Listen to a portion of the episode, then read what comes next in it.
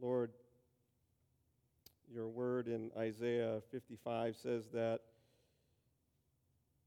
your words will not return empty to you without first accomplishing that which you had intended. So we pray for that in this time where we gather around your word and to hear your word. Lord, I pray that the, the words uh, of my mouth that would be that they would be of you and that they would be provided for by you and that the thoughts that happen in all of our minds would be those that cause us to reflect on your grace and cause us to reflect on how we live out your call on our life.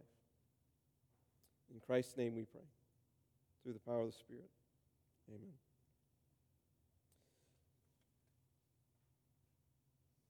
We are continuing uh, to head through a series where we called it Household Habits. There are these, these habits that we make a part of our life, and, and we know that the habits and the things that we do are things that form us, the way that we live, and they form the people who see the way we live. Know, just this past Thursday and Friday, uh, quite a few of the staff uh, gathered here at church and then uh, on Friday at my home to watch a leadership summit. And this is a once a year conference that's aimed at making leaders better. Uh, the tagline that they have is everyone wins when the leader gets better. And so we were watching a variety of these talks. And on Friday, one of them, uh, his name was James Clear. And he wrote a book called Atomic Habits. And he said this during his talk The true reason habits matter is that they are a vote to the type of person you are going to be. You are building up evidence that you are that type of person. You know, when we think about our habits, particularly the spiritual habits within our life, we as God's people are developing a series of uh, evidence in our life that we are people who believe in the Lord. Hopefully, that evidence is stacked, when it's stacked up, shows who, who we are, right? It shows what we profess. Clear went on to say that belief if we don't practice what we believe, do we truly believe that? When we look at the thread of hospitality, which we talked about last week, does the evidence support that? We looked at how God weaved hospitality all throughout Scripture, saying that the nations were going to be blessed by his people, and showing how Abraham, one of his people, went on to show that hospitality to those three visitors. And then when Christ came, it was he who shared hospitality with many going to their homes, recognizing people's worth when they addressed him. This week, we're going to take an aim at the, the busyness within our lives. You know, when we constantly live a busy life going from thing to thing, we begin to associate our lives with that busyness. We associate our lives with that filled schedule.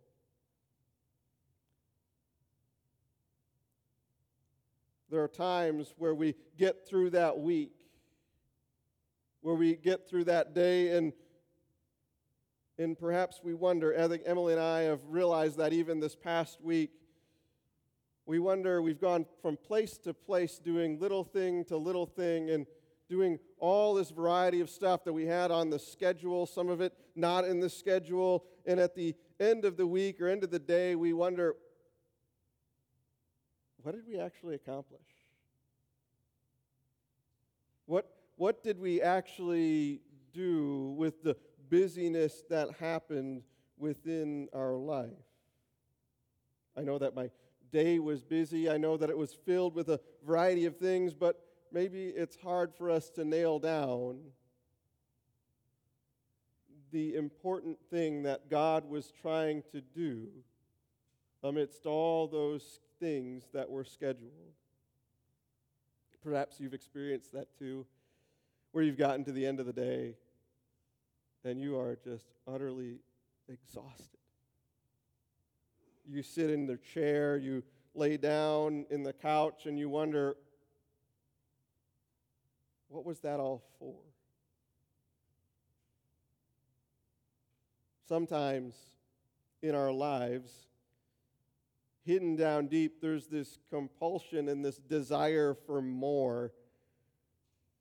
Sometimes we, we talk about, yeah, you know, consumerism and the desire for more things, but other times it's the desire for more of other things. Well, if one meeting with this individual was good, well, then, of course, two meetings with this person this week would be even better. While if eating lunch with some friends was so refreshing for me, if I schedule that three times, that will be three times more refreshing for me. We keep maybe adding even those good things in our life, those good things that are in the calendar, but what results is going from place to place without the opportunity to enjoy the journey that God is taking you on, without the ability and the leeway for rest time or the to be ready or prepared for the unexpected. I think I continue to learn that. There's not really a time management class in seminary. They teach you maybe how to do most of the things, uh, not all the things, and then you're sent off. And so then I began by filling my schedule top to bottom making sure that, well, I wasn't going to be at church every evening of the week, only a couple, but I could fill up those days. What happened was the unexpected. And when the unexpected happens and you have no margin in your schedule, what happens? Either you disappoint people or you begin not practicing Sabbath yourself the longer that we live with these unhealthy patterns filling our schedule, giving no leeway for the unexpected or no leeway for the time of Sabbath with the Lord, we begin to think that being busy is normal. We begin to think that we're living the same way everyone else is living, and that's just the way it's going to be. And there's times that we, we hold out hope for when it's not going to be that way anymore. We hold out hope for that, that magical day in the future where things are going to just slow down. The next weekend, maybe.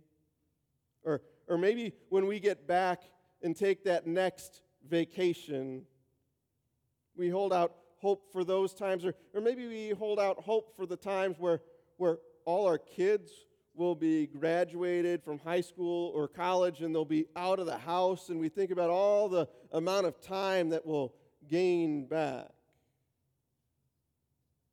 Or we think about that time when we get to the end of our career and we say that we're going to retire. We hold out hope for these things but the problem is, if we've always lived with busyness in our schedule, next weekend's going to come, And the list for that weekend to do is going to be longer than it was last weekend. When we get to the end of that vacation that felt so restful, what's going to happen is we're going to realize that there were so many things that piled up emails and phone calls and appointments that need to be made that first week back, and we feel busier than we ever did before. The moment the kids graduate or the moment that we retire, somehow will fill our schedule the same way that we did before. As we we think about our busyness dictating our life day after day, or week after week, or year after year, let's take that busyness and, and place it before the Lord and, and see what the Lord has to say to us. As we think about our lives going forward, let's think about what the Bible has for us because the Lord desires to, to bless us to give us grace. And so let's see what the Lord uh, does for us as we look in Exodus chapter 20. Uh, if you grab a black Bible, that'll be page 60. Students, if you got that uh, NIRV with you, that'll be page 88. And we're going to begin at verse 2 and then jump to verse 8. Verse 2, it says, I am the Lord your God who brought you out of Egypt out of the land of slavery. We continue to verse 8. Remember the Sabbath day by keeping it holy. Six days you shall labor and do all your work. But the seventh day is a Sabbath to the Lord your God. On it you shall not do any work, neither you, nor your son or daughter, nor your male or female servants, nor your animals, nor any foreigner residing in your towns. For in six days the Lord made the heavens and the earth, the sea, and all that is in them. But he rested on the seventh day. Therefore the Lord blessed the Sabbath day and made it holy. This command regarding Sabbath finds its roots in the way that the Israelites were forced to live in Egypt. God, before He even gives any of the Ten Commandments, grounds them in what happened at Egypt. He wants the people to remember what happened. Remember that I brought you out of the way of living that you had before. And the way of living you had before there was slavery. For years, the Lord says to them, you, For years you've been formed by being a slave. And the habits that they experienced on a daily basis were not habits that would provide for a system of Sabbath. Instead, what the people experienced was a system that was focused on production and what Pharaoh could get out of the people that were living in his midst. Pharaoh always had a desire for more. He always needed more bricks. Because if he had more bricks, he could build more buildings, and if he had more buildings, he could store more grain, and if he could store more grain, he would be more important the next time the next time people needed food the next time there was a famine. That's what brought the people of israel to egypt in the first place was a, a famine. And egypt was the only place around that still had food Pharaoh remembered that and he said, I need more bricks. And you Israelites, you're going to make me my bricks. Each and every day, you're going to meet your quota of making these bricks for me. I'm that hard nosed manager. I'm the production manager that's going to always make sure that the production schedule stays on track. There's going to be no delays, whether it takes overtime, nights and weekends. You're going to get it done. And so the people live in these harsh working conditions, being beaten. This is uh, what the book of Exodus has to say about uh, some of their working conditions. They, meaning the taskmasters and, and the Egyptians, made their lives bitter with harsh labor in brick and mortar and with all kinds of work in the fields. And in all their harsh labor, the Egyptians worked them ruthlessly.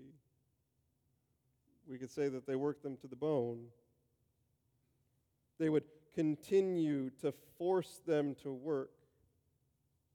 All throughout chapter 5 in Exodus, it talks about the way that the people were harsh and, and the added ruthless treatment that happened as Moses was trying to free the people of Israel from the rule of the Egyptians. We read that the slave drivers and the overseers they went out to the people and he said, This is what Pharaoh says I will not give you any more straw. Go get your own straw wherever you can find it. But your work won't be reduced at all. The environment they lived was not conducive to Sabbath rest. An environment, any environment that that's about consumption that's about the need of more puts the concept of Sabbath in the dust. You know, even if the people of Israel wanted to focus on the Lord, they were, they were called lazy. They said, Sure, the Egyptians said, you can, you can go and make a sacrifice to the Lord, but you still need to get your work done.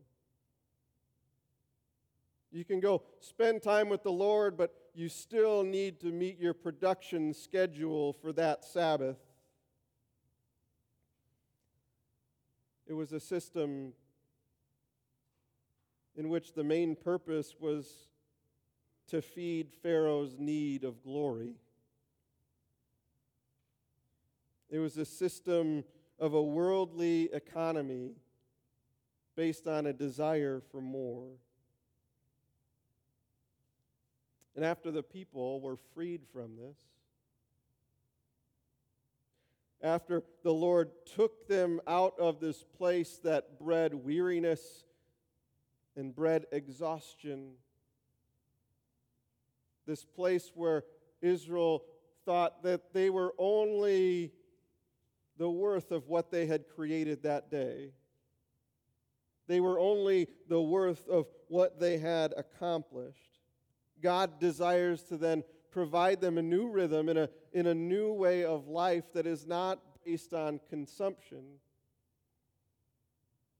but one that's based on His covenant with His people.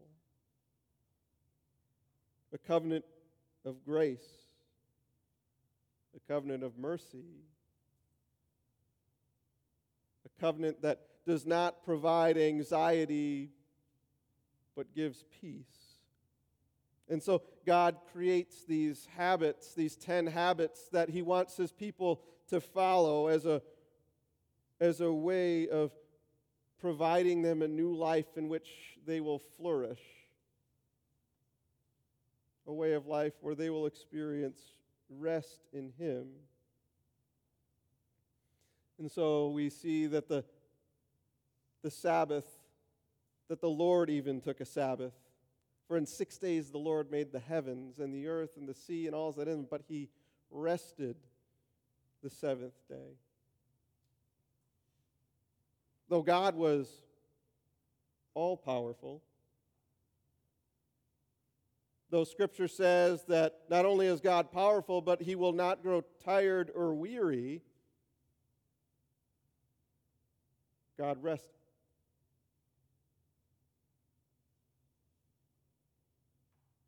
He doesn't need the rest, so to speak, like you and I did, because he, he won't grow weary, and yet he provides an example for us to live. God is not addicted to work, God is not a workaholic.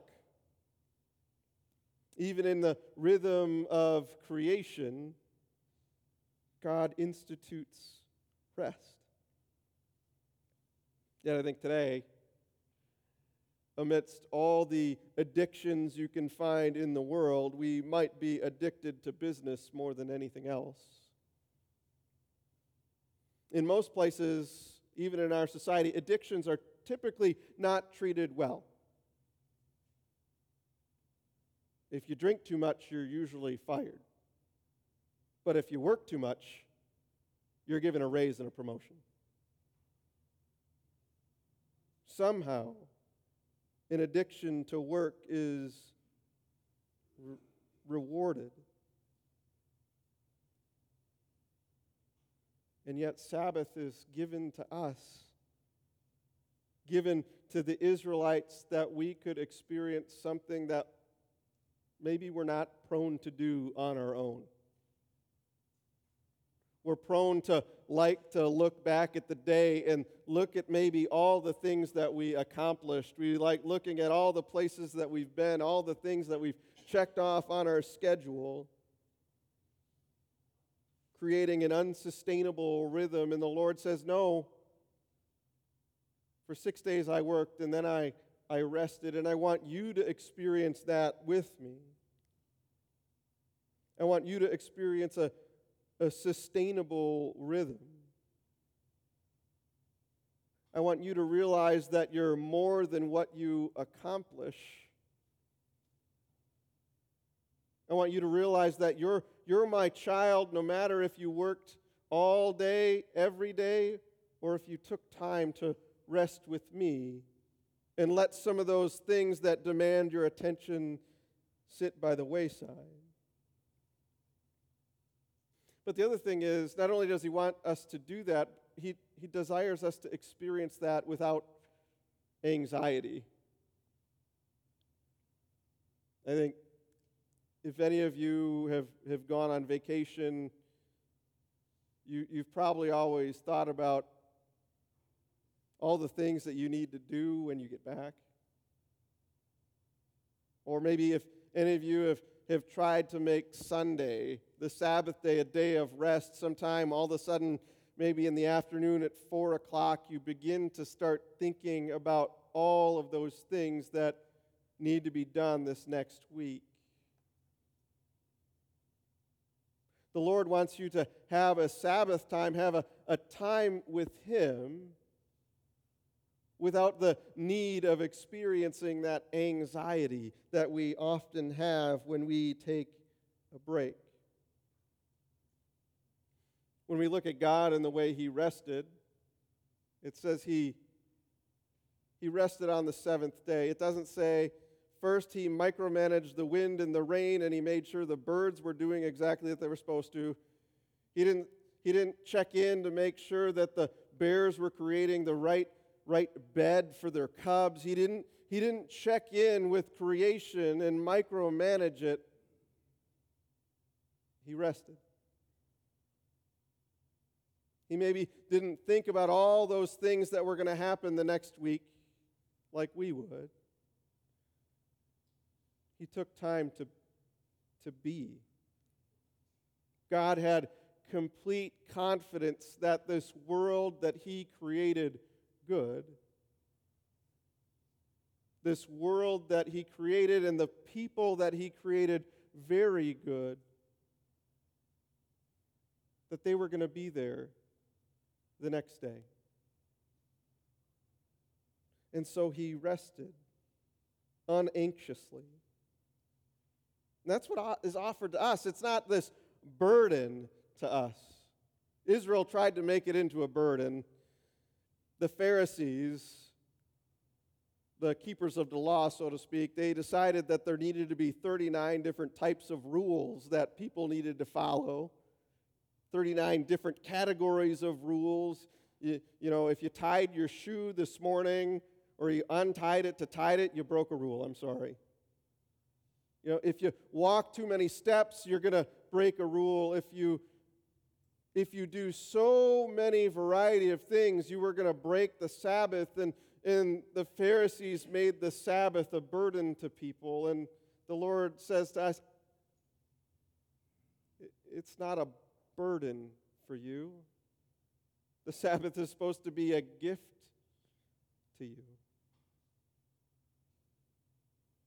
It's supposed to be an opportunity to, to rest with me, not to debate what we can and cannot do. Uh, I've been meeting with a variety of people over the last couple weeks, and one of them was uh, a daughter of a pastor. And we somehow got talking about Sabbath, and, and, and we were remembering the ways that we grew up. And I'm like, Did you have people you couldn't play with? We had some Dutch Reform friends that they couldn't play on Sunday. And she goes, I remember, you know, as my dad was a pastor over here, I remember I had to drive the car around back when I would wash it on Sunday so no one would see. The Sabbath is to do those things with the Lord that provide us joy. It's to do those things that, that we want in the presence and with the Lord that rejuvenate us.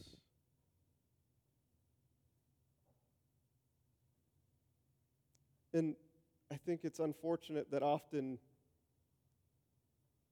often we don't treat Sabbath that way. I got a I have a confession to make here. I usually try to spend Friday as my Sabbath, as a time where I'm not going to do any work, a time where I, I spend time with the Lord, maybe, and, and spend time with my family.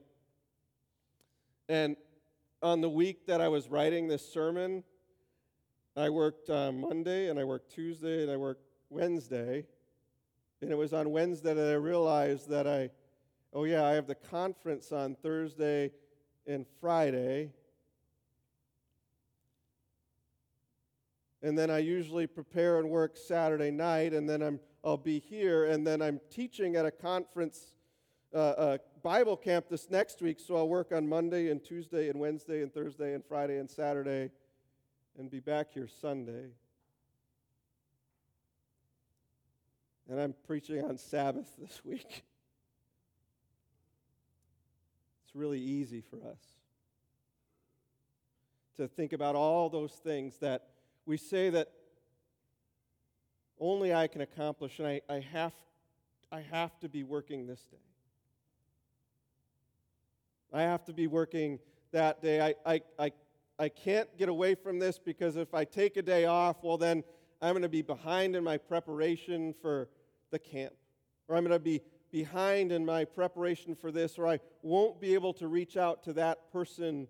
And then all of a sudden, your own pastor is living contrary to what he's preaching on Sunday. That happens in all of our lives, though. We don't give ourselves the margin. We don't give ourselves permission to take time to rest unanxiously with the Lord. It's something that we, we all can learn from. So maybe we wonder how do we do that? How can I take unanxious rest time with the Lord? Well, first, we need to realize to ourselves that your life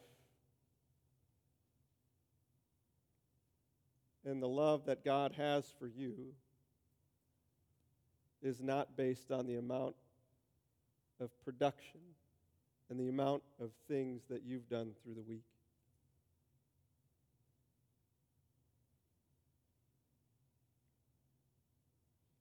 Just never the way it was meant to be. When Christ came, he didn't give us a 99% off coupon for salvation. Christ did all the work so that instead of our lives being put in a place where we feel like we need to make sure we make up that extra 1% by doing the work, that instead we wouldn't have anxiety when we think of our salvation with the Lord because it's something that is secure, entirely dependent not on ourselves but on the work that Christ has done. So that when we get to that day that we set aside for Sabbath, we can take a, a rest from the normal work and rest in Christ.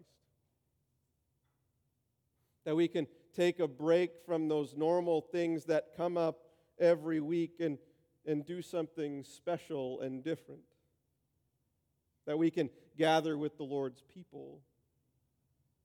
That we can take time to listen to a, a podcast or a sermon and have the Lord speak His word and have that word wash over us once again. That we can experience the Lord and His presence a new way, a different way. Would you wonder with me? Wonder with me this week. How can you experience the Lord's rest in the midst of all that's going on? But also,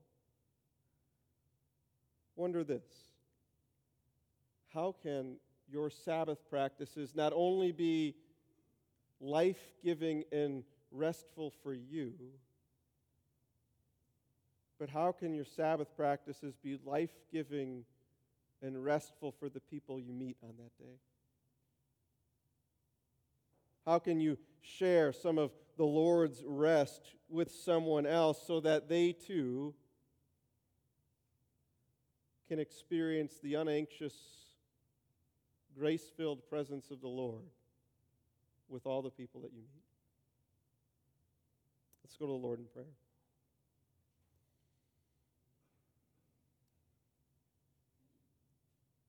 Lord, um, we often fail.